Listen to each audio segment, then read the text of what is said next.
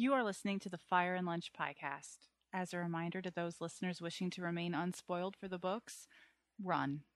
This is an all spoiler podcast. All published books and novellas are fair game. Thanks. And who are you? The proud phrase said that I must eat this pie. The second annual Wyman Awards are brought to you by the Lannister Renegades baseball team, who, like Cersei this season, experienced quite the downfall as those pesky underdogs, the Staten Island Direwolves, defeated them unquestionably 10 to 1. Shame! I invite you all to shame them with me. Shame. Shame! Shame. Shame! Shame. Shame! Hello, we are Fire and Lunch. Welcome to the podcast. It's time for our second annual Wyman Awards. I'm your host, Jenny. My co-host for this evening is Rachel. How are you doing tonight, Rachel? Oh, I'm great. I can't wait to see the stars as they walk down the path of pies. When do they get here? Rachel, no one's getting here. There is no path of pies. We're just a bunch of disembodied voices, as usual. Oh, well, uh, we're joined by the rest of the podcast tonight, I'm Lauren. I'm Katie. I'm Megan. And I'm Jess. As well as several very special guest presenters. With us, we have Axie of Watchers on the Wall, Phil, the creator of Winter is Coming, Janelle, Marissa, and Sade of Fat Pink Cast, Jamila from Girl Gone Geek and Geek Girl Brunch, Jeffrey from A Trivia of Ice and Fire, our good friends Elena, who has been with us before on the podcast, Stephen, and Hannah, and longtime listener Eli. Thank you for all being part of this. Welcome to the Wymans. Fanfare. Yay! Can we just leave that in? yes. Okay. We'll also be including some of the results from those of you who filled out the poll last month. All right, let's get this started. We're going to kick off the evening like we do every podcast with our famed Frey Pie rating, this time for the season as a whole. Um, I was really inspired by everyone who filled out the poll because they came up with some really awesome creative answers.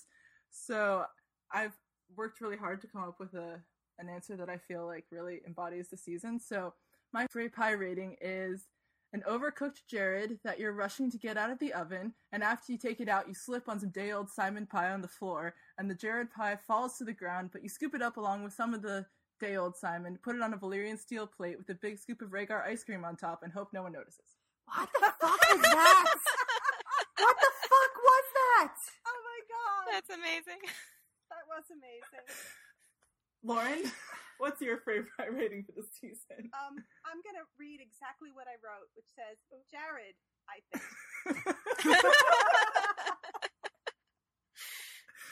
Katie, Uh, I put a Jared only because I don't remember most of it. 'cause it's really all the time. and I guess it wasn't that memorable. I mean, other than the fact, like when it was good, it was pretty decent, but when it was bad, it really sucked.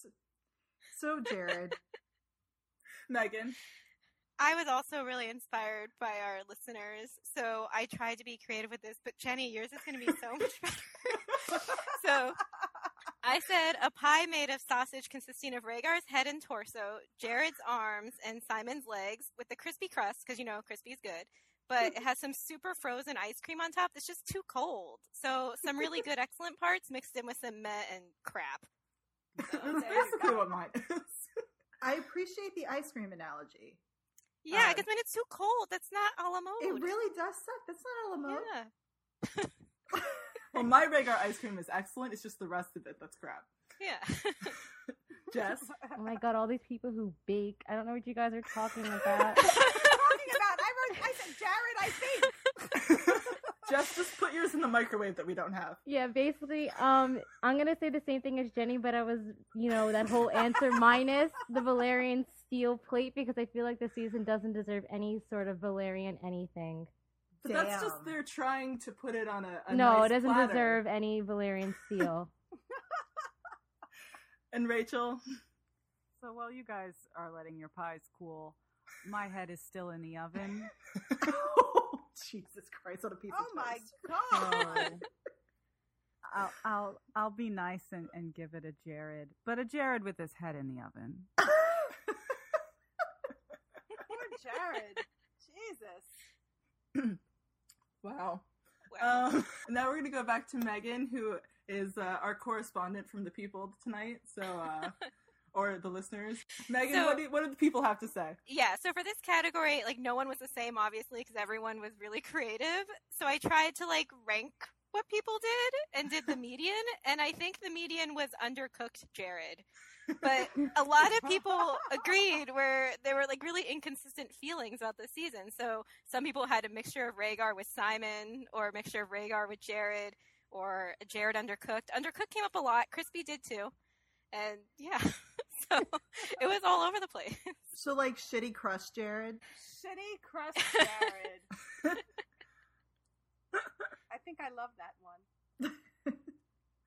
I mean, All these right. answers are really good. Maybe They we'll post really a couple of the posts. We should post some of our favorites because Yeah, they're quite kudos to inventive. you guys. Bravo. All right. So our next category is favorite episode, which I'm sure that most of us will have the same answer. Um, my favorite episode was Hard Home, for obvious reasons, because it was the one that we complained the least about, and it had a lot of good stuff. That's where Hold the on. Rhaegar ice cream comes and the Valyrian steel plate. So you know it's got to come from somewhere. Okay. Lauren, what's your fa- what's your favorite episode? Clearly, it's the same as yours. Let's just get to We Rachel. might as well just said everybody at the same time, except for Rachel, who will just say something from season three. Um, no, Hard Home was it just it blew me away. I, I really wasn't expecting it to be as amazing as it was, and uh, I guess because there was so much I didn't know what was happening, and I was I, I was floored. I loved it. I loved every second of it. Katie, Megan, and Jess, what's the brigade say? Guys. Hard home. Oh, Your unison is so good. I just said I'm going to answer. Go listen to the podcast for that. That that gives the full answer. we are listening to the podcast. We're recording the podcast. What do you mean? no, I mean the episode for Hard Home. Katie, I assume you're saying hard home. I don't remember the name of any other one, so yeah, hard home. Jess, Unbent, unbowed, unbroken. No, I'm just What? joking. Hard home. Hard, come on, hard home was amazing. For a second, I believed it. I was like, wait, what? no, it's hard home. I'm just joking. And yet, guys, Unbowed, Unbent, and Broken's nominated for an Emmy. Which Don't- I don't don't- get. Like, don't give me, even talk to give me me a break. shit. I don't don't. even. Rachel, So I was? I was gonna troll you by saying unbound, unbent, and broken, and I was gonna defend it bitterly and like really like well, but now I feel like that's over. So I'm gonna say the Dance of Dragons because the whole b- batshit crazy bad CGI thing at the end and Daario being awesome. Thank you for All right, having a that's dissenting opinion. No, that's legit. Uh, All right. Megan, what did the people say? I think I already know. It was Hard Home by landslide, but there were two people that chose different episodes. So And what did they choose? they chose Mother's Mercy and The High Sparrow. All right. As long as it Nice of David and Dan to I was say I participate. think, I think High Sparrow got like good ratings from all of us when we were reviewing it. Yeah. No, it did. And I, I actually do like a lot of the episodes in the early part of the season, but Hard Home's still better, I think. Yeah, Yeah. it was all downhill after Sons of the Harpy. Harpies, harpies, harpies. Shame. yeah, shame. That comes about now. All right. Um, moving on to our next category, the Esme Bianco Memorial Award, or favorite guest performance. Um, first, we have some words from the Ladies of Fat Pink cast on their favorite guest performance. Hi, this is Janelle. This is Marissa. This is Sade, and we are Fat Pink Cast. And we will be presenting our choices for the Wyman Awards. Yay! Woo, firecrackers! So and our our- friends over at Fire and Lunch invited us. Thank you very much for the invitation. I feel so special. hmm It's our first award show, you guys. Okay, so our pick for favorite guest star is drum roll, please. Kerry Ingram. Who Woo! played Shireen Baratheon? First of her name. Gone too soon, Gone too fucking but soon. not forgotten. And she put on a great performance. Uh huh. She's awesome. I'm gonna miss her reading her uh, reading history to to Davos. Shireen Yeah. Exposition. I know. Much better than other forms of exposition. Than sex on position, for example. Yeah. Or torture position. Yes, Shireen position, superior position. Yes. Uh, thank you, Fat Pink Cast. Um, I thought Kerry did a great job as well this year, and I will miss her and her history lessons greatly. I don't know about you guys. Yeah, I'm I'm sad that she's gone, and I really hated how they killed her off. Um, but we won't go into that. But yeah, Yeah, she she's was- super was fun definitely- on Instagram or Twitter or whatever it is that I follow Oh, her she on. where totally is. yeah, she's got lots of cool stuff on there. Especially her and and uh, our first beer seller. They they uh they tend to tweet at each other and always doing pictures together. So all the all the fired people hanging out together. So She is. sad. Fired. That's that's good. So yeah, Um, thanks Fat Pink Cast for guessing on that. Uh, I guess category. Category, yes. Um, All yeah. right. Um, my favorite guest performance, again, this is going to be one where we're going to repeat ourselves a lot, was, uh, uh, I'm not going to totally mess up her last name, but Brigitte, I'm not even going to try, Sorensen, um, who played Karsi in Hard Home. Um, not Val. Not It Val. was, it was the closest we're going to get to Val, and I thought she was really, really great in the part, and I thought that they actually wrote her well, except for sort of the questionable ending. But it was really nice to have a character that seemed fully formed within one episode, and I'm sad that we're not getting more of her. Lauren? Yeah, I'm gonna have to go with her as well. She just like I wasn't, you know, I get that whole episode really was was great for me, and so she was she I got attached to immediately, and all I kept saying was, "Please don't kill her, please don't kill her, please don't kill her." Oh, she's dead. You knew Um, she was going to die. I didn't want to believe it. Stop! You break my dreams. Um, yeah, no, that was that was it was it was a shame, shame. That's what it was to me.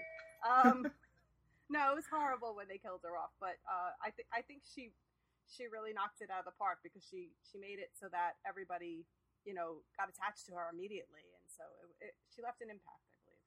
You're getting your uh, zero dollars worth out of that app. Yeah, damn straight I am. I love this thing. I do it at work all the time too. On that note, Katie. Um, I mean, I'm. I don't mean to echo, but Brigitte was fantastic, and again, she she made us all fall in love with the character in like two scenes. Um, I've seen her in other things; she's consistently great, so it was exciting to have her on the show. And then Jonathan Pryce as well as a High Sparrow. Um, you can't help but like him, even though he's basically a disgusting human being. And the fact that you kind of still do like him, even though he's being gross, is a testament to how well he plays the part. So, all right, Megan. Co-signed everything Katie said. Thank you, Jess. I'm with I'm with everybody else. Karsi. Rachel, would you like to offer a different opinion? I was gonna say like would. Michael Condron, who apparently played Bowen Marsh. um, no, no, I'm gonna give it to Diana Rigg because she's delightful every single time she's on screen. All right then. Uh, Megan, the people, what did they say? Well, our girl got well, like won by like a landslide. So yay for her. Yay for not Val. But I do have to point out that Wale got multiple votes as well. So special shout out to him. And I really liked Leia, who wrote. Um, oh shoot, how do you say his name? How do you say Mance Rayder's actor's name again? Kieran, Kieran Hinds. Hinds. Okay, so I want to give a shout out to Leia, who wrote Kieran Hinds for a hot second as Mance Raider. Hot second. An extremely hot second. Nice. All right. Um, moving on to our next award, favorite performance, series regular. For this award, we have Phil, formerly of Winter is Coming, with his pick for favorite series regular performance. Hi, this is Phil Bicking, formerly of winteriscoming.net, now of Twitter, I guess. Anyway, I'm excited to be included in the Wymans this year, and I have the very fun and exciting category of best performance or favorite performance by series regular for season five.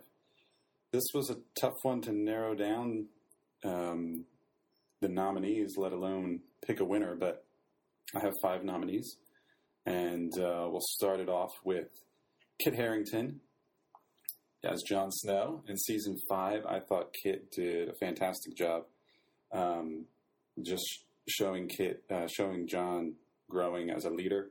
Um, had a lot of quiet moments that were good, and of course, the big action uh, in uh, Hard Home was just one of the best one of the best episodes of the series, and Kit just did a, a great job all around. Uh, next up on my list, Stephen Dillane as Stannis Baratheon. Stannis had quite an arc this season, and Stephen did a, a really good job showing kind of Stannis's inner turmoil and the decisions he had to make, the decision that he ended up making at the end with, uh, with Shireen. And it was hard to watch, very hard to watch, but I thought Stephen uh, just killed it. Next up, Lena Headey as Cersei Lannister. Another great arc for the character, and I just loved watching Lena um, start out so confident in all her moves, but you knew that it was all going to come crashing down. And that moment of realization for her when she realized that the uh, High Sparrow wasn't wasn't in her pocket, wasn't her ally, was was just amazing. And then, of course, the walk of shame at the at the end there, just a fantastic performance. So the last two were, were the toughest toughest two, or the two best performances um, for this season, in my opinion, is Peter Dinklage, of course, as Tyrion, Tyrion Lannister. Every season, Peter brings it. This season was no exception. Um, he had some of the most fun scenes to watch, and it was great to get to see him interacting with characters that you you haven't gotten to see interact before with with Jorah, and then of course uh, Daenerys at the end. And uh, Peter's just he's just awesome, and it's so fun to watch him. And then Sophie Turner as Sansa Stark, of course. Man, what what a storyline for Sophie. I know there was a lot of controversy over Sansa's storyline this season and what, the direction that David and Dan took it, but I don't think there's any doubt that Sophie brought it this season, and the performance that she put in was just absolutely phenomenal, and that's why I got to give her the Wyman for best performance by series regular in season five. Uh, thank you, Phil.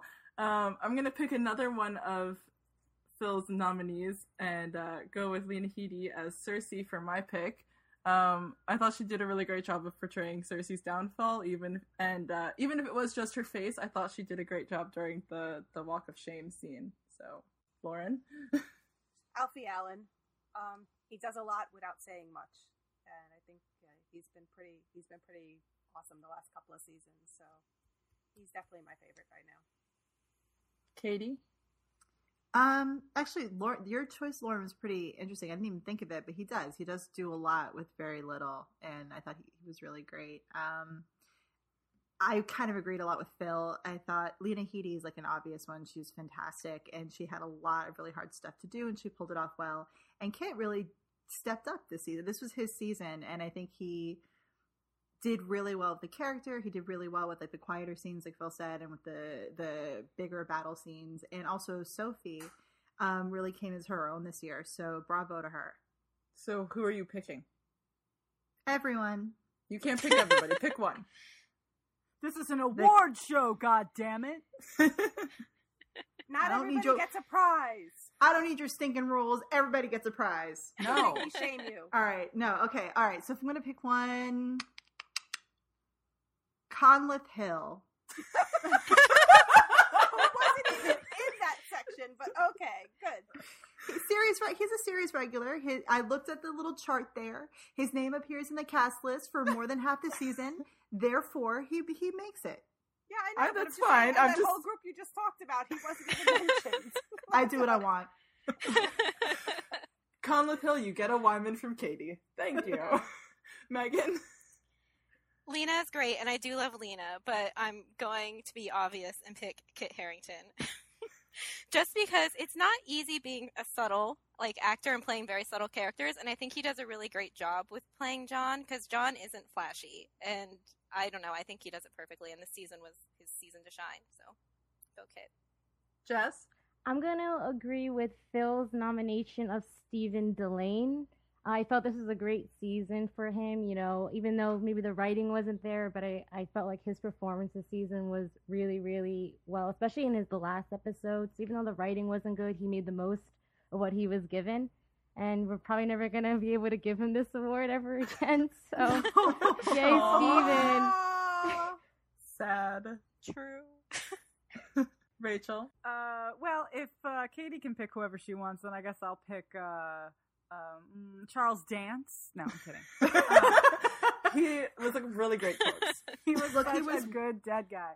Uh, Way better than what's his face in the beginning. Uh, yeah, it's actually coming down between Stephen Dillane for me and Kit Harington. Um, I think Stephen. What? Wait, what? Hold on. Is that think allowed? I think that Steven is amazing and he really he really just has done the best job of translating a book character to the screen faithfully whether or not he reads the books. Uh, I really really enjoyed his performance. But I also want to acknowledge that Kit uh, has grown a lot as an actor. He was given more to do in this season and it shows. I think we just have to stop the podcast there. I'm waiting for Mike. Yeah. I'm Drop the speechless. mic way out. Megan, what did the people have to say? Lena was the dominant winner, which I think we probably would have guessed. But Alfie Allen and Maisie Williams also got multiple votes as well. And I just wanted to give a kudos to Matt for his answer of Jerome Flynn singing the Dornishman's wife while on a stolen horse in stolen clothes. So, he thought was the funny. savior of certain storylines. Yeah. Best musical performance, anyway. All right, so um, our next award is favorite Ramin moment or favorite favorite musical moment. oh, look great at that. segue. What a great segue! um, Wow, So- award show banter. and not even scripted. All right. Um, so last year I did not answer this question because I did not pay attention to any of the music. so this year it's really exciting that I actually have an answer. Um, which was Sansa's wedding theme, which was, you know, it was, it was good that I was paying attention to something other than what was actually happening on screen. So the music was very pretty, even though the scene was less pretty. Horrible. So Yeah. and and special shout out to the ticking clock. Um, Which I still haven't heard. I guess I just tuned that out. I totally hear it now that Jenny mentioned it. Now I have to go and play it again and listen to it. well, it is in your favorite episode, so Okay. you'll enjoy that. All right, Lauren, what's your favorite Ramin moment? Um, although technically it really was Goodbye Brother, the scene where Jon and Sam say goodbye in the gift, you know, because it just reminds me of the first time they did play it, and the, the whole scene reminds me of Jon saying goodbye to Robb and now Jon saying goodbye to Sam, and I'm getting sad, so I'm going to stop now. Aww. Sad. Okay. Katie. Well, that was mine, so I have nothing more to say. no, no, honestly, uh, "Goodbye Brother" is one of my favorite themes in the entire like soundtrack of the last couple of seasons. It's always really beautiful when they use it, and they're, they they use it really annoyingly because it just makes me sad every single time. But that honestly, that that scene is really great because of "Goodbye Brother." I think it makes it so. Megan. Is I'm it gonna- also Goodbye Brother? No, no. normally I normally that is what I go with, but I'm gonna go with a different thing. I'm gonna go with the battle at Hardhome and basically just the whole thing because I like how it builds, includes that ticking clock sound and everything, and the music just keeps building, and then it goes to like the silence basically as we reach the end, and I just think that was really good because it helps build the tension, and then it's like the despair at the end. I thought it was perfect. Jess.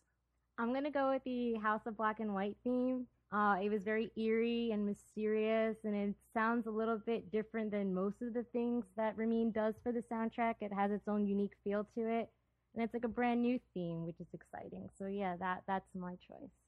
Yay for diversity. Rachel. Harpies, harpies, harpies, harpies, harpies, harpies, harpies, harpies, harpies. Shouldn't you say that for your one liner? That's just Rachel's answer for the rest of the podcast. Always Actually, heartbeat. I, Rachel's not really here anymore. She dropped the mic after giving Kit the best performance.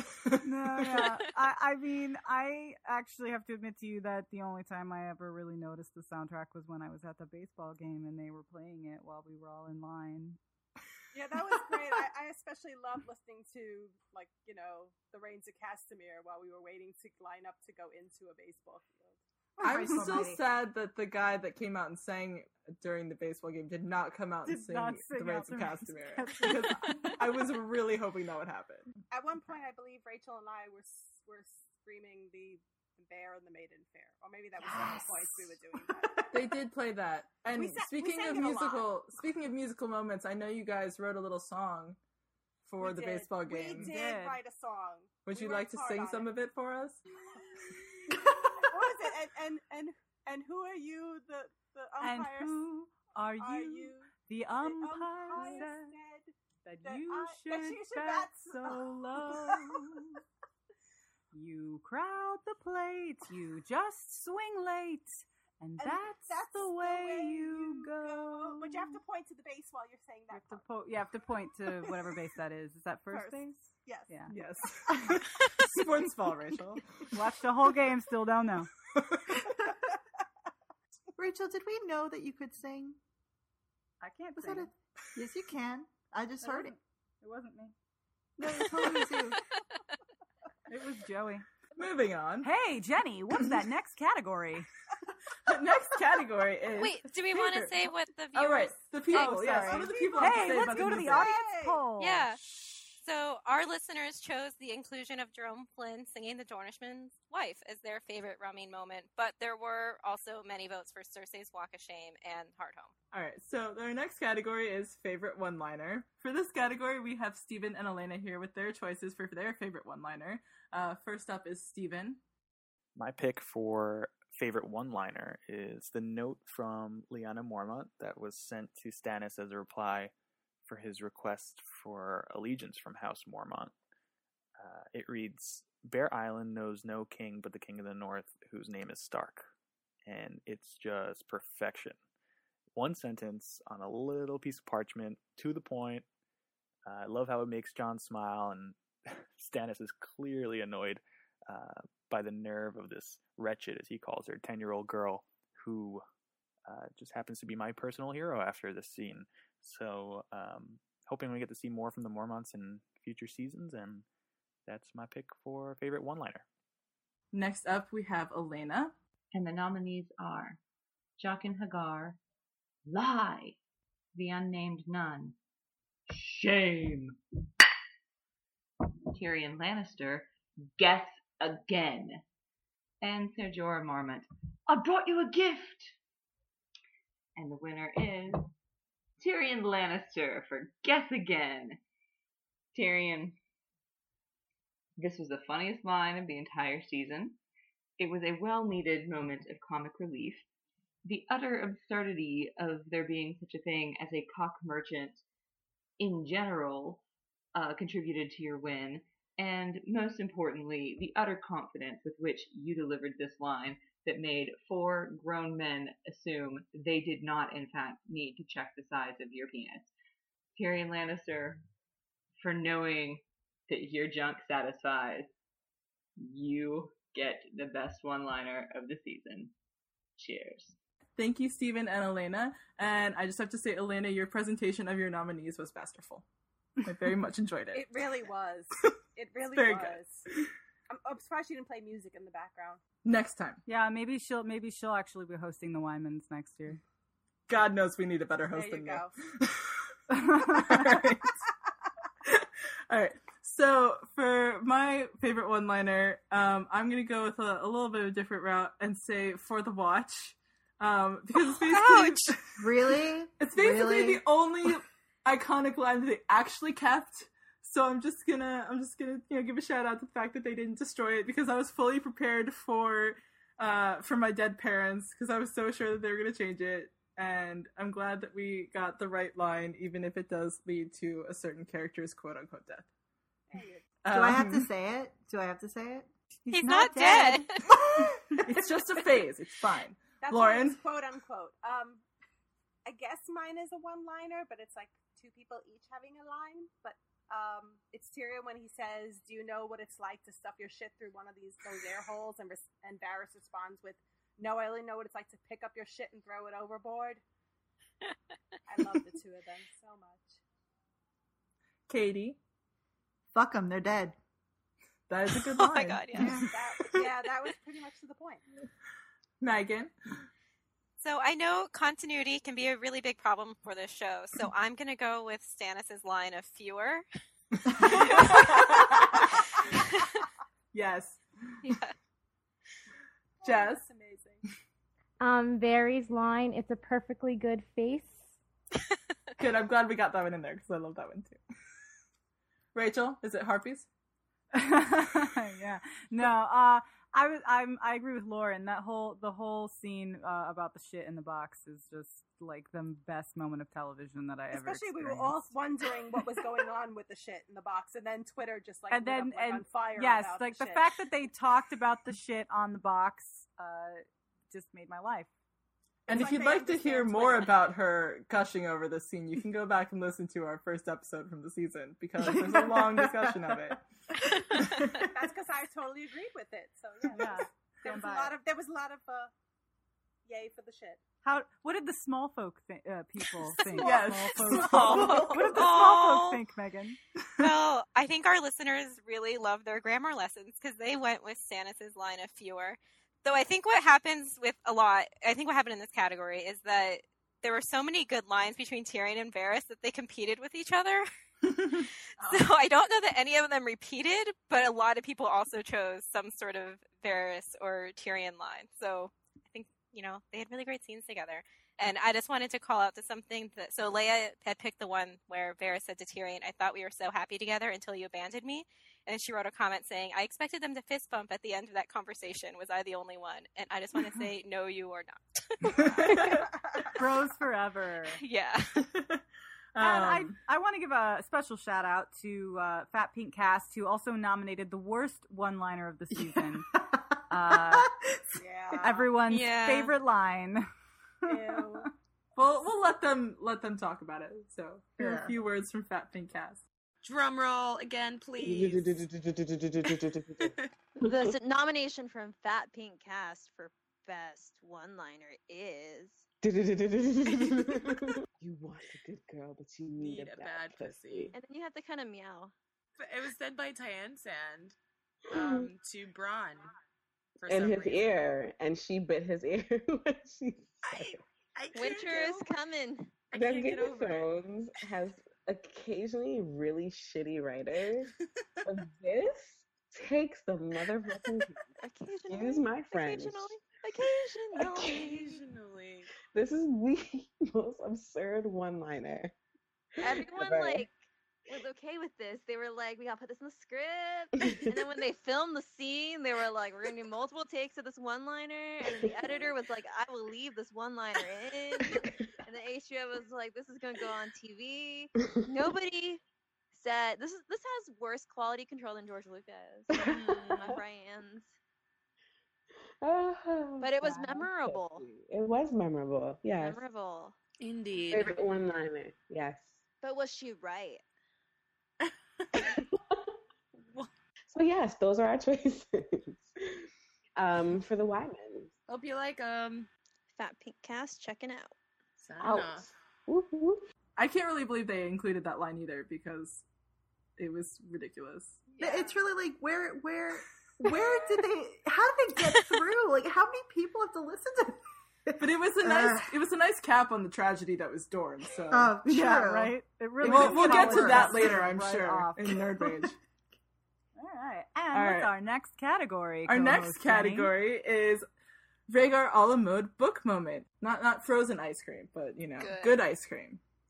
Um, so this time we have uh, my friend Hannah and our good friend Jeffrey from Trivia of Ice and Fire here to give us their picks for best book moment. First up, we have Hannah. Favorite book moment was Jon executing Janos Slynt. Yay! Uh, so the number of just untainted stand-up and cheer moments in either the books or the TV show are, are fairly few and far between. So getting to see one of the more morally decent characters in the show universe uh, get to execute one of the consistently terrible people in the universe was just really satisfying. It was a great scene in the book, and it was translated well in the show, and it made me happy. Yay! And next up, we have Jeff. It's Jeffrey here from A Trivia of Ice and Fire. I'm happy to be part of the second annual Wyman Awards uh, for Fire and Lunch. And uh, here we go. This year's Rhaegar a la mode Wyman for Best Book Event to actually happen in the show goes to Dany and Drogon's detour to the Dothraki Sea. Extra points for alliteration. While most, I imagine, were excited about Jon's Julius Caesar esque assassination at the hands of the Night's Watch, I like the general badassery of Dany staring down Khal Jhaqo's Khalasar with her dragon behind her. Lest we forget what Dany promised. I swear by the mother of mountains and the womb of the world, before I am done with them, Mago and Jocko will plead for mercy. Anyway, thanks so much, and uh, I hope that uh, my picks win. Thanks again. Have a good one. Thank you, Hannah and Jeff. Um, Jon Snow's sexiest moment was pretty well translated on the screen, but since I'm still bitter that there was no Ed involved with the block, um, I'm gonna choose Cersei's Walk of Shame as my pick. Uh, I reread that chapter after we watched the scene. And I just, thank you. after we watched the scene, I really thought that they did a great job translating that, and it was uncomfortably long, but I think that that added to it. Um, so I just thought it was really well done. Um, Yeah, this was pretty much my my choice. Um, yeah, it, it was uncomfortably long, but I think that was the point. I think they wanted you to feel Yeah. as uncomfortable as she did. I- So I, th- I think it was well done. And I think it was effective. Yeah, and I think we should give a shout out to Rebecca Van Cleave, who was the body double for, for, for Lena. And, you know, she had never done a nude scene before, so it's pretty cool that she did that and just like, go for it, whatever. Throw food at me. I'm here. Katie? Um, actually, my favorite book moment was Dany's flight. I was kind of looking Bad no, CGI serious. aside? no bad bad CGI and all. I had been looking forward to it pretty much all season, just because I thought it was pre- it was badass in the book, and I wanted to see what they did with it. And I don't know, like Dany's storyline usually underwhelms me, but something it just kind of came together for me this season, so I was really excited for it. Megan? I do love Janos losing his head, but I'm gonna actually go with Arya giving away Needle only because I wasn't sure they would include it. Like I knew, I knew for sure they would include Slynt losing his head, so I wasn't, you know, when it happened, I was like, oh yeah, it happened, yeah, it's great. But I wasn't sure they would include the Arya thing and do it so faithfully. So yeah, that that one hit me right in the feels. Jess? There are so few options for this category when you think about it. Um, I'm gonna go with. Think about how uh, this is going to be next year. Oh gosh, This uh, category Slynt won't exist losing, next year. uh, Slynt losing his head. All right. Rachel? You guys are so predictable. Oh, shut it. Hey, I said a different one. Yeah, mine was a little Um, different. I was, How about I- you know. I would love to agree with uh, with Katie and say that I loved that scene that I was looking forward to in the pit, uh, but I did not. Um, I there were a lot of book moments that uh, you know that came out. I really liked the the walk of shame. I loved when Arya goes blind, but I'm going to have to give my Rhaegar a la mode moment to the stabbing of Jon Snow. uh, I really enjoyed watching that with the crowd that we watched it with, and uh, it was just kind of giddy to watch other people be slayed as much as I was when I read it. And I'm Oh still gosh. in therapy, so I'm just glad that the world can now feel our pain. Uh, but I'm disappointed Five that not seasons later instead of 5 I'm- hours later. Yes, and I'm disappointed that not as many people have come to the dark side of trollery, uh, where I live now, in order to preserve myself. Aw, and she admits it.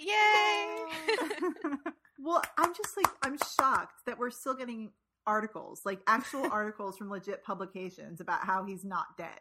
I love it. It's great. Like it's it's months, you guys. There's got to be something else to do. No. No. No, there's not. Megan, the small folk, do they have something to say about favorite book moment? Yeah, the overwhelming favorite was the Walk of Shame, but Slynt was the runner-up. Good deal. Yeah.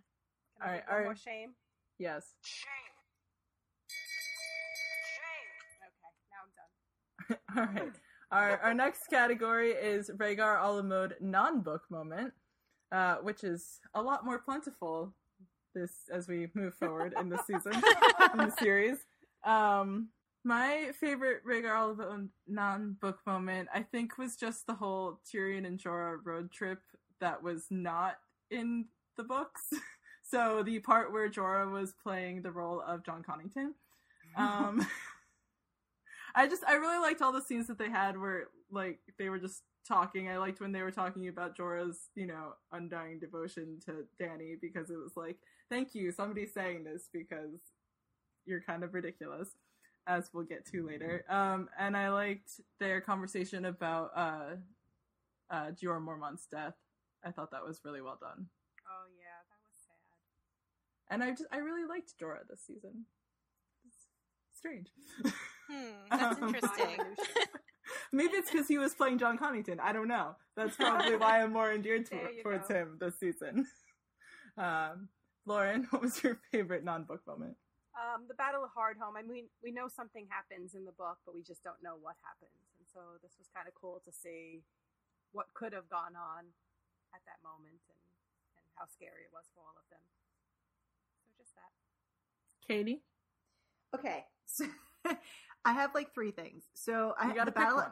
I okay, so I'm going to talk it through. All right, All the right. battle at Hardhome, obviously, um, and then the first couple of scenes with Dany and Tyrion, like when Tyrion comes out and says, "I am the gift," and then they have that little, you know, dialogue where they're feeling each other out. I, that was just really cool for me because I love Oh my seeing god, for a second, them I thought they were together. feeling each other up. No, God, dude, come on. No, no, no. Where they're, they're kind of like. hey, you never know. Um, no, it's just it's just kind of geeky little thing for me to see the two of them together, and then just Jorah and Tyrion sailing through Valyria. I just kept going like, oh my god, we're in Valyria. Oh my, oh my god. Oh my Hey, god, there was like a poetry reading. It was very exciting. Right? It was very exciting. So like those three things, I don't really know how to whittle it down. So I'm just gonna be that chick who gives it to everybody.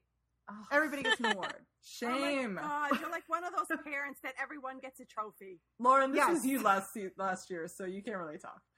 Okay. I've evolved. I've evolved. Okay. And Katie has devolved. I Yeah, Um, what, what the hell? Evolved next season. Megan. Um, in a shock to no one, I'm gonna go with the Hardhome battle sequence, especially the ends where the dead rise and everyone in the boat just looks so sad. like I don't know, I'm laughing while I'm saying it, but no, it was great. And also we get Wun Wun, so yeah, that Yes. We sequence did get definitely one wins. Oh my god, that made me so happy. Wun Wun wasn't sad. Wun Wun was just like, fuck this, I'm leaving. Yeah, he was like, I'm just gonna walk on this ocean floor. It's cool, guys. Don't mind up. Yeah. He was like, I'm noping the fuck out. And then left. Jess, what was your favorite non-book moment? Um, Jon killing the other with the Valyrian steel sword. So yeah, it's Hardhome, but that that scene specifically, is pretty badass. Yeah. Mhm. Rachel.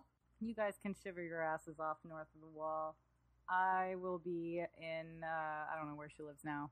Qarth, Meereen. Where she live now? Meereen, dude. Meereen. Well- I'll be in Meereen with Tyrion and Dany because that was fucking awesome. and Daario. And Daario. See, And Jorah, who won't go away. Harpies. Harpies. Harpies. Harpies. hey, Jorah and Daario are going on epic adventure next season, and I can't wait. yeah, it's gonna be Another ridiculous. bromance on the horizon. You Hey, couldn't give pretty him grayscale. I'm so upset. yeah, yeah, but they're gonna be really hot before the grayscale takes them over, so it's fine. Oh. Megan, what do the people have to say? Hardhome definitely won by landslide, but Tyrion and Dany, or some sort of interactions between them, also won a lot of votes. Um, I just want to give a shout out to this choice that Leia did, which was the supremely awkward post sex conversation between Tommen and Margaery. You can sense the whole audience doing math in their heads. It's true. Wow, we've reached the uh, halfway point of the Wyman Awards. Up next is the most shocking moment. Um, our first guest, uh, Elena, has some nominees, so let's hear from her. The nominees for most shocking moment of the season are Shireen Baratheon getting burned at the stake, Sansa actually getting raped by Ramsay Bolton, Jon Snow getting stabbed by the mutineers of the Night's Watch, and Theon Greyjoy actually breaking away from Reek. And the winner is Shireen Baratheon for getting burned at the stake. A dubious honor for one of, I think, everyone's favorite characters. I'm choosing this as the most shocking because it was so utterly pointless in a dynastic sense and so utterly against what Stannis' character had been built up to be, where he had insisted over and over again that this is my child, I love her, I honor her, I will do anything to protect her. And then for him to make this kind of decision for what seemed to me to be fairly thin and dubious logical grounds to begin with just seemed really, well, shocking. Um, I will also add that there, the fact that that this was Melisandre's choice adds a layer of, I guess, con- potential conspiracy to to her. Maybe it hints that her entire purpose was to wipe out all the actual Baratheons instead of help Stannis get on the throne, and as such, it kind of recasts her behavior and goals for the entire time that she's been with him. She helped him murder Renly, check, and then she kills his heir, check, and then she leaves him on a fool's errand uh, to get killed by the Boltons at Winterfell, or in this, in the actual case, Brienne Tarth, as he was abandoned in the snow. So, mission accomplished, Mel. I thought Shireen was really shocking as well. I definitely didn't see that coming after all the setup from the beginning. So I, I kind of agree with Elena that Shireen was definitely the most shocking. Lauren? Um, again, I'm back to Hardhome.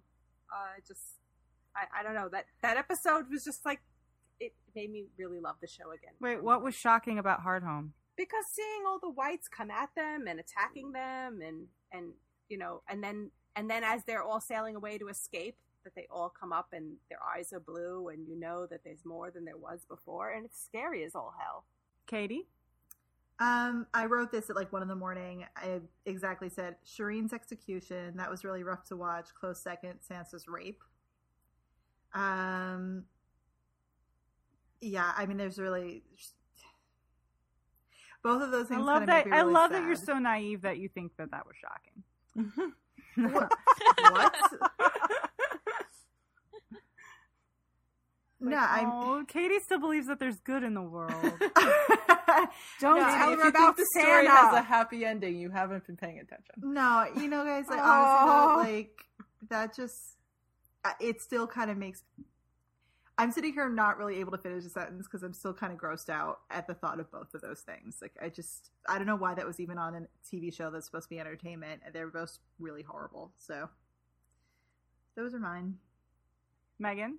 Only because I had really given up all hope of ever getting it mentioned in the show ever. I'm actually going to go and be completely different from everyone else and say the inclusion of the Tourney at Harrenhal story because I legit screamed in my apartment and I didn't make any other audible noise for like anything else that the show has done. So I think that one actually wins for me. Jess? I actually don't have any shocking moments. Kind of what you were saying, Rachel. Like nothing really surprises me. I guess when those like stone men came behind Tyrion and Jorah, that shocked me. But not like in a oh my gosh shocking. Like oh I'm a little scared. But there's really nothing this season that was really like a shocking moment. I feel like they went to that well too many times that nothing really surprises me anymore. And Jenny? Um, I'm gonna agree with Elena too and go with the burning of Shireen, just because I I didn't know that that was. I mean, I kind of at that point when we were watching it knew that it was gonna happen because Jess and Megan had read spoilers, but I was like, is this really happening? This is really happening. No one's gonna come and save her. Oh God, it's really happening. so yeah, that was that kind of sucked, and it ruined my whole, you know, uh, Shireen and Rickon, you know, save Westeros and rule. So that that was sad. Yeah, totally. Megan, what did the small folk think? They picked Shireen burning. Nothing else even got multiple votes. oh wow. It's because they kept setting it up as if like something was going to happen that she would be saved or that Davos would take her away somehow and no. just No. utter fail. Or because it comes out of left field. You know, you have this Yeah. father Oh, yeah. daughter moment, and then the next episode, he's like killing her. Yeah. Yeah. Wonderful writing. Speaking of, we can. Our next category is probably uh, one that we all feel a lot for. Uh, it's the biggest nerd rage moment, and Hannah has come to us with her opinion. So let's go to her. So there was a lot of nerd rage for me this season, but one of the biggest ones was the way the Unsullied were used. So I really love fight scenes. I like fight choreography. I like fight work. I'm a fan of weaponry.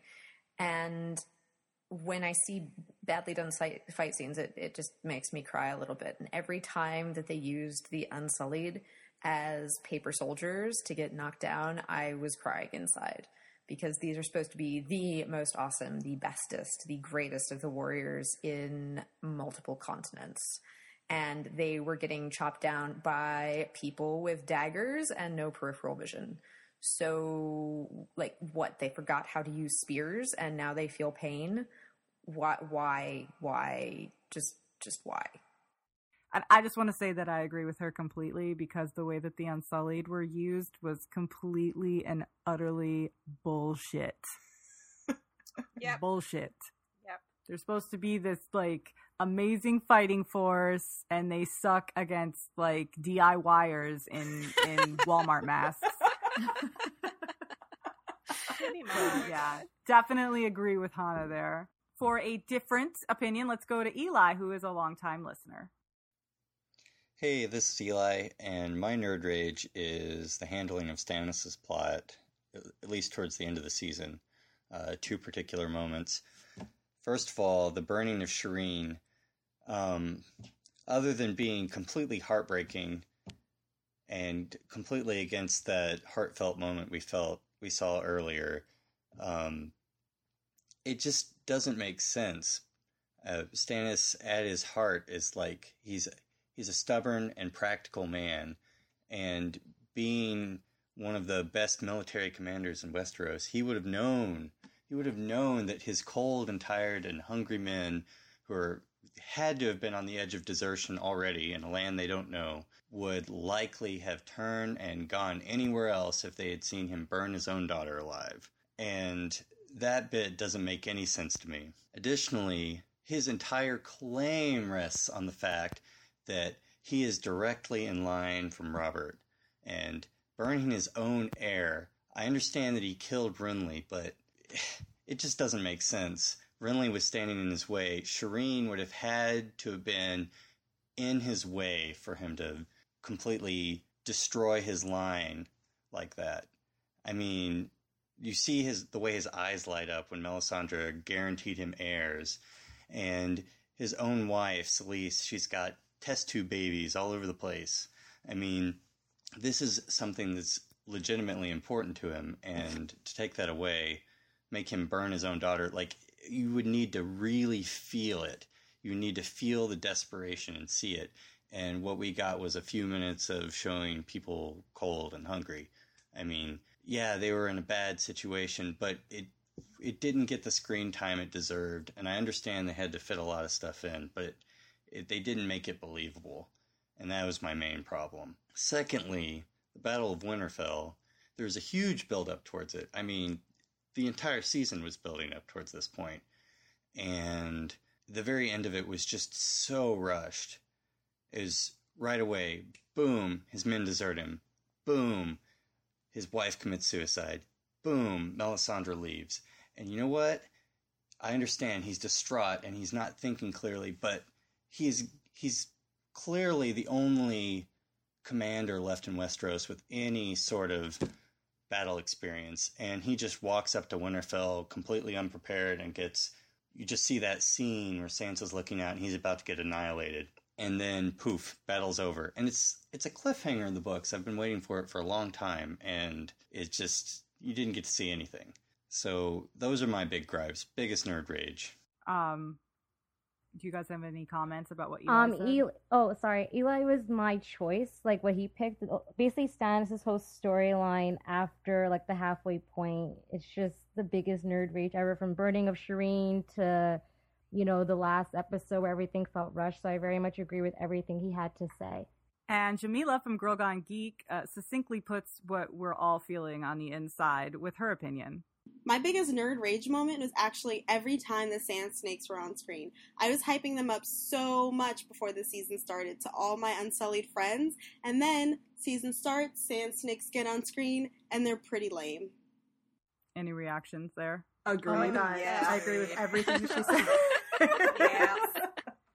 In fact, my response said Dorne. All of it. All of it. Yeah, that's basically what I put. Just like everything, everything Dorne. Yeah. I think these three guests really kind of put the three major things that we were kind of all harping on. Harpy, harpy. Uh, yeah. For the entire season, like these are the things that kind of really pissed us off. And like, yeah, maybe I was the one that was the only person who was upset about all the the stuff um, at the wall and how that was going. Um, but I just kind of feel like the battles in the north weren't as weren't as good as they could have been. I have another option. Oh yeah. Yeah. Um, Megan, do you want to go first? No, you can go first. Okay. Um, so my well, this is continuing off of what I said last year, which was that Loras was not on the King's Guard. I'm just going with the continued mistreatment of Loras Tyrell because I think it sucks, and it's just a shame that all of our worst fears came true. And then they didn't even check up on him or any of the Tyrells at the end of the season, which I thought was just disappointing. I expected him to at least be there in the final scene when Cersei walked into the Red Keep. Yeah, but to, like, rub it in at least, It's like, yeah. okay, we arrested him for being gay just so that we could trap Margaery, which really bothered me. And then they didn't even go back to them. And the fucking birthmark, I can't even deal with it. It's just lazy. It was just it's, lazy. It's really lazy. And I do have to say, though, with all of that, I do think that Finn did a really good job during the interrogation scene. Yeah, he's. And I wish that he got more to do. Well, I mean, the performances are, are usually consi- like pretty good consistently, Yeah. especially with these actors. It's just, I mean, that was my second thing that I put. Why? Why? Why do you need to go the lazy route? Why can't you use a character that's like interesting and make him interesting and put him in somewhere that you're not just going to shove him in there to try to get somebody else to be captured? Like, I hate everything. I'm sorry. yeah, I think lazy. I think lazy writing is always guaranteed to piss us off. Like Yeah. no matter where it's applied, it really like it's not off. it's not that it doesn't work it's just the easiest route that they could have gone well actually the easiest route would be to follow the book but it's it's their version of the easiest route that they could go I don't know. It's you just have any disappointing. opinions? oh God. Um. So I'm gonna pull a Katie and kind of have two, though one is probably bigger than the other. But mine. So my first one's related to my shocking moment. So first I was like excited and shocked. Oh my God, they're including the Tourney of Harrenhal. And then I was like, God damn it, creepy Littlefinger is the one telling this fucking story. and I vomited a little in my mouth. And so it's irrational and it's total nerd rage because who cares who tells the story as long as it gets said. But I was upset about that. And then my other one, which so I view nerd rage a little differently because I think any rage about Ellaria becoming vengeful and cutting Arianne, that's all legit and genu- genuine, and the, people should rage about that. So my nerd rage over Dorne is that they didn't include Doran saying his whole Fire and Blood monologue. Can I have more nerd rage about Dorne after you're done? Because Yeah, you know, like, please. yeah, that's not necessary. But I'm really missing that scene because that's my favorite scene in A Feast for Crows. I have nerd rage over the fact that Areo Hotah never got to use his axe. yeah, that's nerd rage. and about the fact that a sand snake lost their mother. Oh yeah, how many? Yeah. months? yeah, she has four four daughters, but in the show and in the books, but uh, what's her face? Tyene is one of her daughters in the show, and I don't understand what happened to the other one. Maybe he, he How about that you have like like, sand snakes? I couldn't tell you who's who or what Neither anybody's defining. Right, like the only defining personality trait that I get in the sand snakes is that one chick who's just like lewd and gross and says really terrible one-liners. They have different hair. Like that's the only personality trait I see that's distinguished from like the other girls. I'm and sorry, you guys sucks. are forgetting Keisha Castle Hughes' amazing grump face. That's right. You know, my cat has a grump face too, but she probably would have been cheaper to hire. she, her face is an actual emoji. Like I want to just kind of cut it out from the screen cap. so much. Uh, Jess, did you have any opinions? On the sand snakes, or just in general. Well, I guess besides the Stannis stuff and obviously the Sansa stuff, it's the exclusion of Bran Stark from the whole season. But that's okay. Oh, Nobody no, cares that's about okay. Bran. We're getting all tree all next season. all tree. Oh my god, I'm not ready, guys. Not ready. Megan, what did the, what did the people have to say? So some variation of something that went wrong in Dorne wins. I mean, people had many aspects. So it was either Obar calling Tyene a slut, mislabeling the map in the opening credits, which that's that is nerd rage. That's legit. Um, That's legit yeah. nerd rage. That pisses every Uh, time. Yeah, killing Myrcella. You know that so got a lot of comments. A lot of people did mention Sansa and her rape, but a lot of people commented that they don't consider that nerd rage. That that is actual legitimate general rage for something that shouldn't have happened. And I I'm inclined to agree with them. I wouldn't really Yes, include stuff like that. yes. Yeah, um, but, I, but Paul had actually one that I'd never seen or considered, and it's, it wasn't his choice, but he mentioned it, and he mentions the lack of fake outs for the Slynt execution. yes, yes. Also, what up, Paul? How you doing? yeah. Good answer, Paul. All right. So next is uh, favorite fan shout out, which is a little bit different uh, than Nerd Rage because these are the the sort of fandomy things that are stuck in that make us happy. Yay! Even if they can be terrible at times. Yeah. Uh, I'm gonna put in uh, Arya going blind just because I didn't think that that was gonna happen like at all. Like I had been saying the whole season that they're not gonna do it. They're not gonna do it, and it made me really happy that they did it. I don't know how they're gonna handle it from now on, but that made me really happy. Lauren. Um, hands fucking down. It was the Lyanna Mormont letter. The- the Good one- moment. I love that letter so much. It's like here's a ten year old girl telling you to go fuck yourself. Better than that. Katie. Um, I think Lauren and I are on the same wavelength this episode because that was actually mine too. Just because one, hearing the name Lyanna, I was like, "What? Are we going to do that story? Yeah, good. No, okay."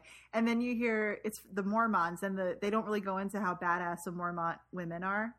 So to have that little thing of like this ten year old going "screw you," I loved it. I loved it. But close second and third, Benjen. Even though it ended up being Oh, horrible. God! Oh, shame! That was Bullshit. amazing. Shame. No, I was like, Benjen! And then and then the other one was Egg. I dreamed I was old. Oh, oh you're depressing, Megan. so I also wrote down the Lyanna Mormont letter just because definitely not needed for the show, so it was total fan service and it was amazing. But since other people said it, I'll just say giving the giant the name Wun Wun. Yes. Oh yeah, I totally forgot about Wun Wun. Yeah, awesome. That made me very happy. Yeah. It made me happy too. And he's an amazing giant. He's just like, fuck you all. Yeah. Twitter, Twitter fine for your shit. exploded too. Like it was just like Wun Wun straight down my feed. Well, hey, there was a podcast once where I was just in the background going, one, one, one, one, one, one. I want one, one. So I'm happy that it happened. Jess. Oh, I was gonna say the inclusion of Wun Wun into the TV show because they didn't have to include him and they did, so it made me very happy. Mine was going to be the uh, inclusion of the Tourney and Harrenhal story for this one instead of uh, whatever Megan said for the shocking yeah. moment. Um, because I was like definitely texting and tweeting in all caps, and I was very very happy. I have one more. The the Lord Commander, what was his name? Orys Baratheon was the guy's name. Oh yeah. No, that's What was the no? the what was the Stark. kid's Os- name? Osric Stark. Osric Stark. Yeah, there was like yeah that one. I was very excited about that too because that was like our trivia answer. It was very exciting. Me, Jenny, and Megan are like acting like fangirls in a bar, and everybody's like, "What's wrong with these people?" yeah, I know. We're like raising our arms up, and everyone's like, "What the fuck are they talking about?" You guys, how many times did that happen to us in a bar, though? Like, how many times? Megan, what did the small folk think? So they went with the mention of egg and the use of I dreamed I was old.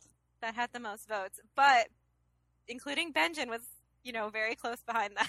So they were in line See? with Katie.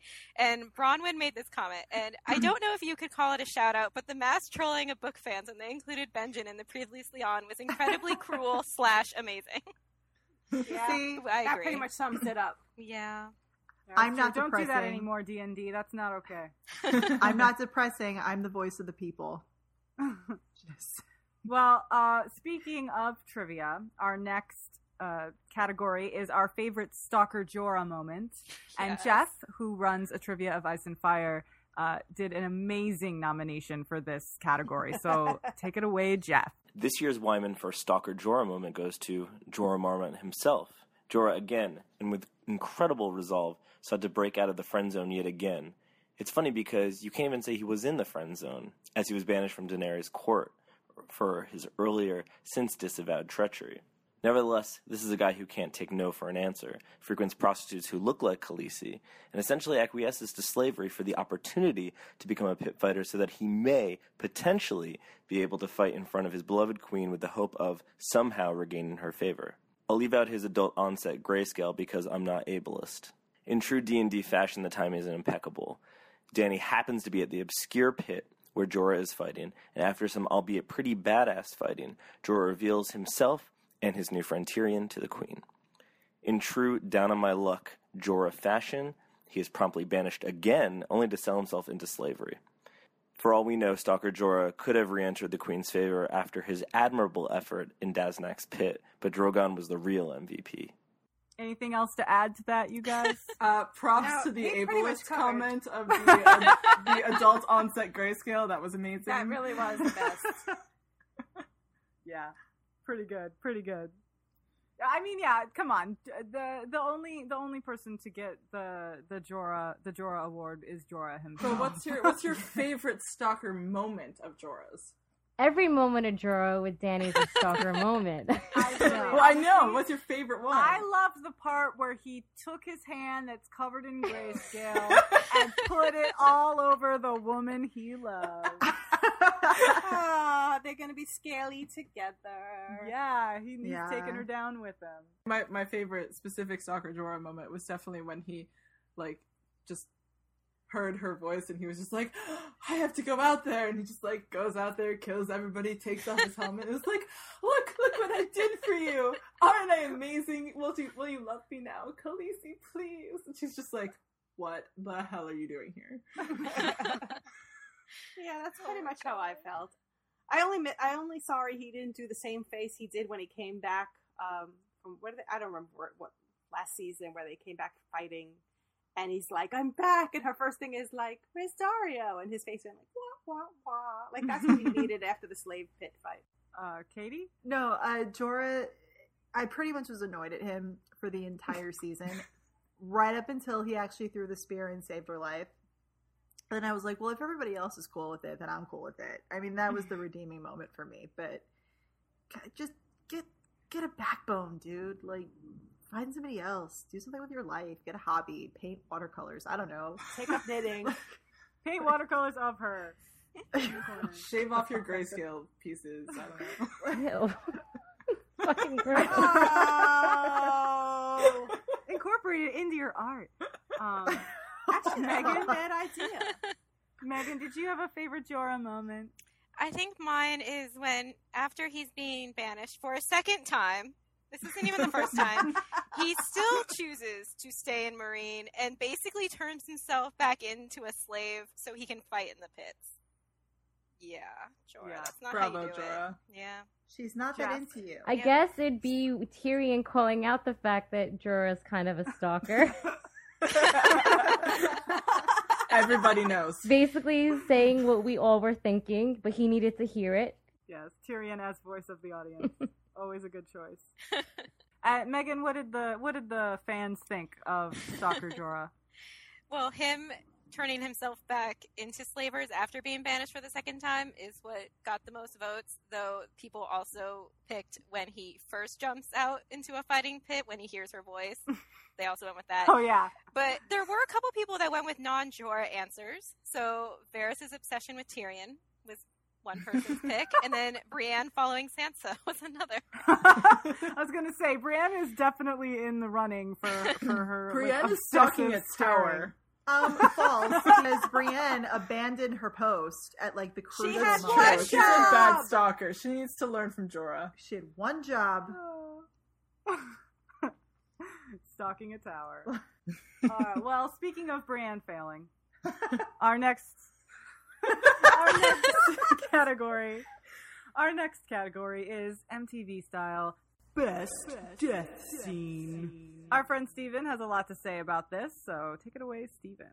My pick for best death scene in season five might be a little bit obscure, but it's from episode two, The House of Black and White, when uh, Brienne kills the last of the knights from the Vale that were chasing after her in Pod um, after the confrontation with Littlefinger and Sansa in the inn.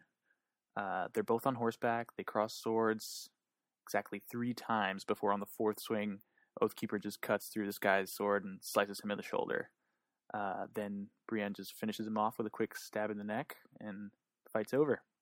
Just thought it was really badass, and I'm pretty sure that was the first time we've seen Oathkeeper in action since the duel with the Hound last season. So thought it was pretty cool to see Oathkeeper back, and uh, that's my pick. Yeah, that was actually a really good fight uh, scene in a season that was light on good fight scenes. So, yeah. Yeah, we don't even have a best fight scene category this year. No, no, there wasn't is anything. lots of crappy battles and old men falling down in alleyways. I didn't say that. If we did have a best fight scene, basically everybody but Rachel would say Jon facing a White Walker. Right, so right. really wouldn't be a thing. Oh true, true. How do you know I didn't like Jaime versus the Sand Snakes?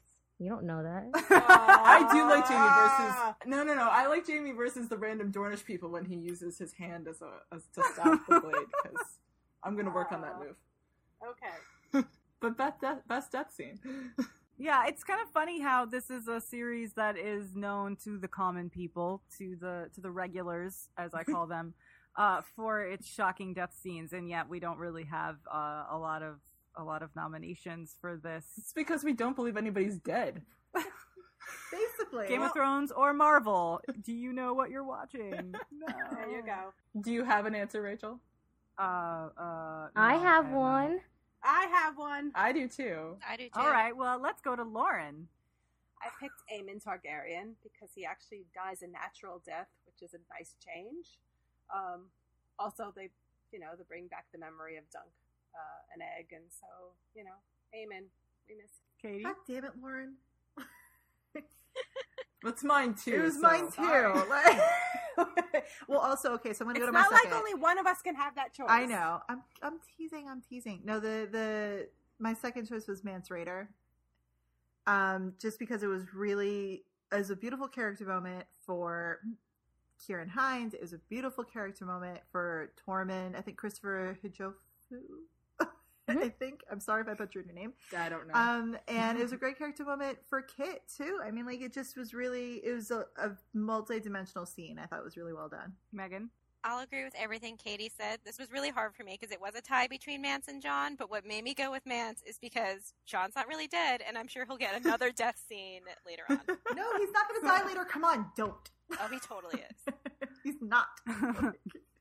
Jess. Oh, I'm also going with Mance because, you know, I feel like the show a lot of the times with deaths, they kind of play it for, oh, this is so badass. You think of like the Arya scene or like Dany's dragons burning people. And I like how it was treated with seriousness, you know, and like, you know, being burned alive is really freaking terrible. You know, it was sad and I'm going to miss him.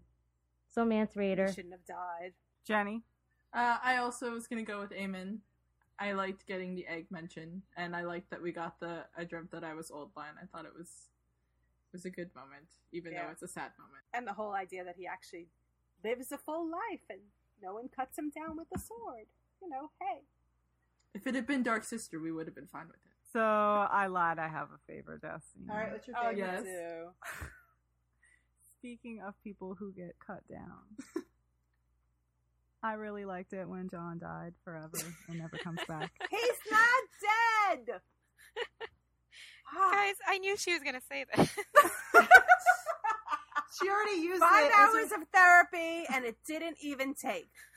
I don't know what you guys are talking about. Megan, what did those little people say? Little people. so our viewers, um, they seem to really love death scenes of unliked characters. So almost all the votes went towards Miranda, Rattleshirt, Slynt, or White Walkers. but Miranda had the most votes, and I should note Stannis and Jon also had a lot of votes as well.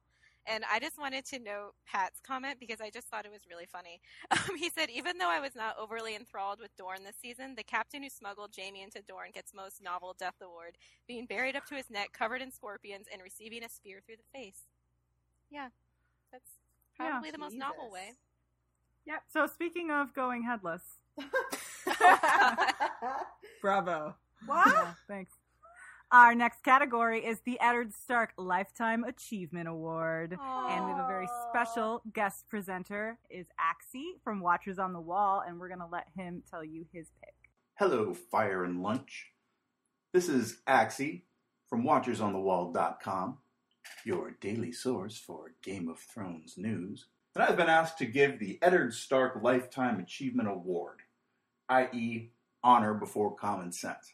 Now, I had three people in the running for this, uh, but uh, I decided not to give it to Olly because uh, even though what he did was perceived as honorable by himself and probably by his co conspirators, it did not, in the end, do him harm. Therefore, can't quite measure up to the Eddard Stark level. Same thing for Jaime Lannister. His was more of a, I would say, self serving kind of thing. Get back into Cersei's good graces and uh, repair in his heart what honor he thought he had lost. And it certainly did backfire on him in the end, but uh, still not quite to the level of the winner, who I'm going to give. The award goes to Jon Snow, basically, because let's be real, he is his uncle's son. And the honorable thing he did blew up in his face fantastically, resulting in his death, which uh, is also very Eddard Stark.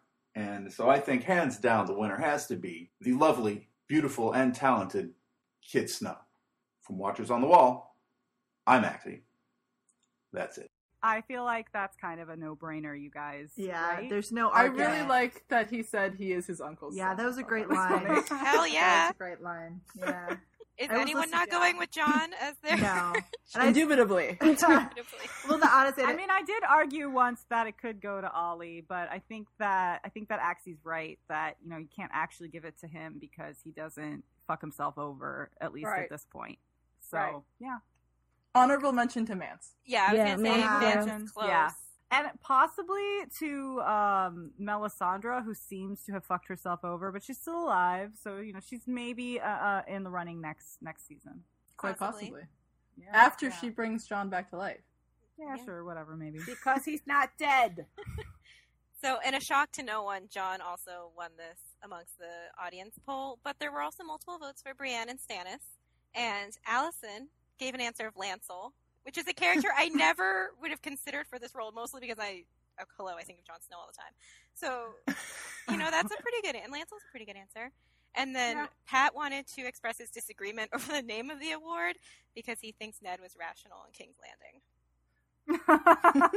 Sure. Pat, we we we respect that opinion, but we'll, we'll disagree. we respectfully disagree with that opinion. we, we also will attend your Westerosi funeral. I appreciate the defense of Ned since I do love Ned, but yeah. Oh, Ned. So you guys, guess what? Oh my god. Oh my god, are we We're on the at our final? last We're at the category last of the one. evening. Drum roll, oh Never please. thought we'd get here. Never thought. Yes, we didn't get played off stage. The audience is still here. It's amazing. There's champagne flowing. They're all really drunk. Everyone's suits are still crisp looking. yes, everyone's so beautiful. Bette Midler is here. Everyone's So- got their pie. Everyone has a pie. Yes, they're they've they've been enjoying that. But sykes, guys, don't eat your pie. Um, It's delicious. Have seconds. So our last category of the evening is MVP of the season, and I want to go last. So, Lauren, who is your pick for I'm gonna- MVP of the season? I'm gonna pick Cersei because I, as I as I wrote down on my notes, she took crazy and dialed it up to eleven, and and just the walk. I mean, Lena did an amazing job with the facial expressions and the walk, and um, I think I think I think this is her year for a change. I think she really she really deserves it. Uh, Katie. Um, I had a joke answer, but I'm gonna change it. I might tell you what my joke answer was, but my actual answer is Jon. No, honestly, I don't mean to be predictable on it, but like thinking about it, he put up with a lot of shit. He got thrust into power. He had to try to supervise people that had like no respect for him whatsoever. He was in the most terrifying position you could ever be in. And now he has to go back and basically say, and now I have to try to take care of everybody, even though that we're all going to die horribly. Um, and he still cared. So, yay for Jon Snow. Uh, my joke answer was Drogon. because he has really impeccable timing. He does. He made all Really his cues. He stole the show, and he like ate the scenery, and he just took it like just enough of Dany's shit, just enough of it. Like, all right, I'm getting you out, but I'm gonna sleep here, and you can just steal. So yeah, that's good. Megan? I'm going to be super predictable also and go with Jon Snow. I don't think the season would have worked on any level if that storyline didn't work. And the consistently the best parts of that season of the season were the Jon Snow parts. And I just want to quote Amy Sullivan from the Atlantic because I think she sums it up very well, and I agree with what she says. She says Tyrion may be everyone's favorite character and Arya everyone's favorite badass, but Jon is the soul of Game of Thrones. Whether or not he is genetically Ned Stark's son, he is the heir to Ned's noble, sometimes flawed worldview, one that gives us moral balance and reminds us of the real stakes in this epic. I suppose it's ironic that Jon is killed because he was more focused on the threat from the White Walkers than from his own men, but it's also stupid. The White Walkers just wiped out thousands of wildlings. Someone in Westeros needs to think that's alarming. So yes, Amy, I agree. He is the soul of the show. And now Oh, he's okay. dead. Not, Not dead. dead. What Amy who's said, MVP? Jon Snow, of course. but not just that, but thinking about the off season, think about the off season. Everybody's still talking about Jon. I mean, that that says something, you know, that when you're discussing Game of Thrones, that's all people want to talk about and discuss, you know. And I think that's important when we're discussing the MVP of the season. So yeah, Jon Snow. The hair watch. yeah. Jenny? Uh, the map marker maker? it wasn't the wig stylist. Come on. Uh, Ghost for bothering to show up at all when they refused to do what we want, want wanted them to do with his character. Uh, the uh, I guess I mean I'm I'm gonna be predictable and say I, I wrote down the indu- the indubitable ma- I can't even say the word. the indubitable man himself. Um, I was going to quote the interviewer lady at the uh, Testament of Youth showing where she said it was the summer of Jon Snow. Yeah. Because she's right. Yes.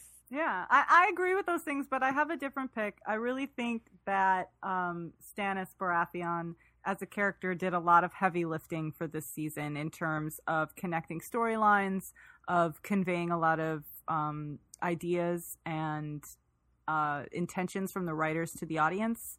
Uh, I think that that storyline is going to go down as something important and something to look at for uh, writing criticism, but also to learn from. Uh, so yeah, I'm gonna give it to Stannis Baratheon, that fucking bastard. He's not a bastard. I love him. Shut up. I still love him. he is not a bastard, nor is he a bastard. Next season, Rachel will be giving this to the Greyjoys. I, you guys. Well, it depends on how much it. they mangle. a I, sequel. I'm being totally sarcastic. I'm gonna give it to the monkey. I'm gonna just tell you now. Next next season's gonna go to that monkey. Megan, and what did the small folk think for MVP? So the only answer that appeared multiple times was the Night's King. So I'm going to give a shout out to some other answers that I thought were funny. So Steph from Austin said Tormund for being a gorgeous beast and giving us the Rattleshirt beatdown we deserved. I think we agree with her on that. Uh, and then, well, Gareth's answer, I don't know if he's sarcastic or not, but he said the person that made the Sons of the Harpy mask. And Rachel, I immediately thought of you. Yeah, definitely. It's with the map marker maker. They're the same person. Yeah, the same guy. And I feel like we need to thank Paul for saying the podcast. Thanks, Paul. I'm gonna cry. Well, uh, you know, whether for good or ill, we should also thank D and D for their tireless efforts in making a show that we love to hate and hate to love. So, thanks, guys. I'll forgive them everything if I get Arthur Dayne next season. or Dark Star. Uh, and thank you again to all of our guests and to everyone who filled out the poll. Uh, you can check out the posts uh, either on fireandlunch.tumblr.com or fireandlunch.podbean.com, where you can find links to all of our guests, um, where they live on the internet, and all their social media accounts. Uh, and I shall end us, me, I'm going to do this. I shall toast to the possibly dead, but probably, hopefully, yeah, probably soon resurrected Jon Snow. Indubitably. To, Look, I did it better than to Jon Snow. To Jon, Jon, Snow. Thanks, guys. Bye. Bye. Bye. And so he broke that sacred oath, that Lord of the crossing. And now the pie crusts cover his kin, and they're so good to eat.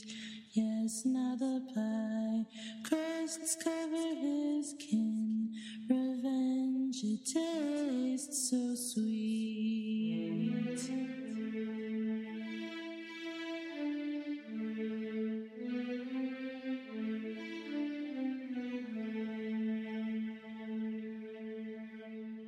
Can we just like redo the whole thing? I was reading. No, no, no. We don't have to redo the whole thing. We don't have to redo the whole thing. Um, um, uh, shame. Right. exactly. Shame. Shame. Shame. Shame. Shame. Shame. This is the worst.